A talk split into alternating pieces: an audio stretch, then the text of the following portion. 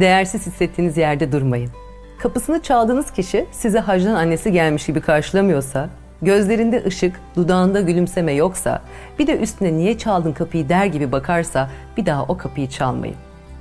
Adam çevrim içi olduğu halde mesajınızı yarım saatten önce mavi tık yapmıyorsa, mavi tık olduktan sonra yarım saat sonra cevap veriyorsa ya da hiç vermiyorsa ya da verdiği cevap bir halta yaramıyorsa siz de bir daha yazmayın. Yanında olmayı seçtiğiniz kişi sizden uzakta duruyorsa, sizi sürekli eleştiriyorsa, başarılarınız onu yıpratıyor, hüznünüz besliyorsa, siz mutlu olacaksınız diye çok korkuyorsa, yanınızdan ayrılıp önünüze geçmeye çalışıyorsa, yanınıza şükretmiyorsa orada daha fazla kalmayın. En büyük yanlışı verdiğimiz sevgiyi almaya çalışırken yaparız. Verince almaya hakkımız var sanırız. Verdiğimiz zeytin çekirdeğini yanlışlıkla yutanın altına zeytinyağı çıkar umuduyla boş teneke koyarız. Umut ederek süremizden çalarız.